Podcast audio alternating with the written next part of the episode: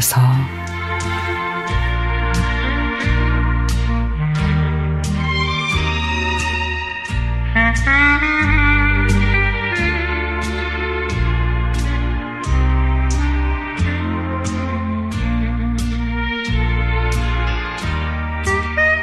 요양병원에 계신 시어머님께 다녀온 시동생이 어머님 상태가 별로 안 좋으시다고 마음의 준비를 하라는 연락이 왔습니다. 그리고 몇 시간 뒤 어머님은 하늘나라로 떠나셨습니다. 우리 어머님, 제가 결혼했을 때부터 너무도 무서운 분이셨습니다. 집안 형편이 어려워 혼수도 제대로 못해간 저는 그저 탐탁지 않은 큰 며느리였습니다.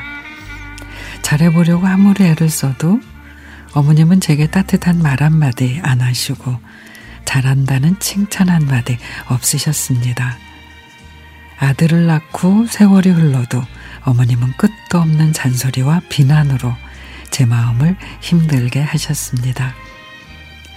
행사가 있어서 시댁 가는 날에는 시댁 동네에 들어서기만 해도 마음을 몇 번씩 다잡고서야 집 안으로 들어가야만 했죠.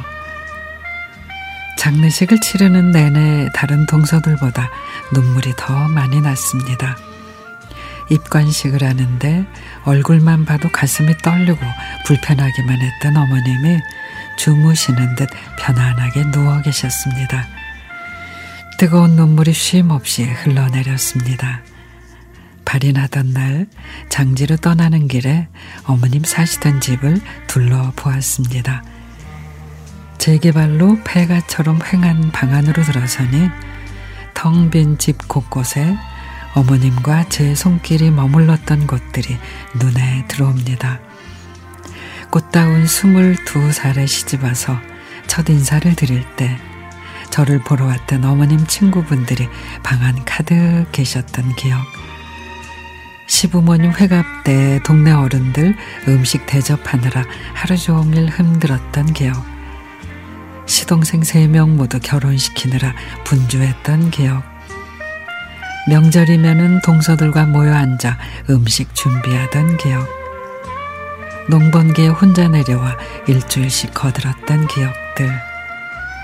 뒷마당을 보니 주인 잃은 항아리들에 거미줄이 쳐져 있고 송편을 빚고 전을 붙여 넣어두었던 창고에는 먼지만 가득합니다.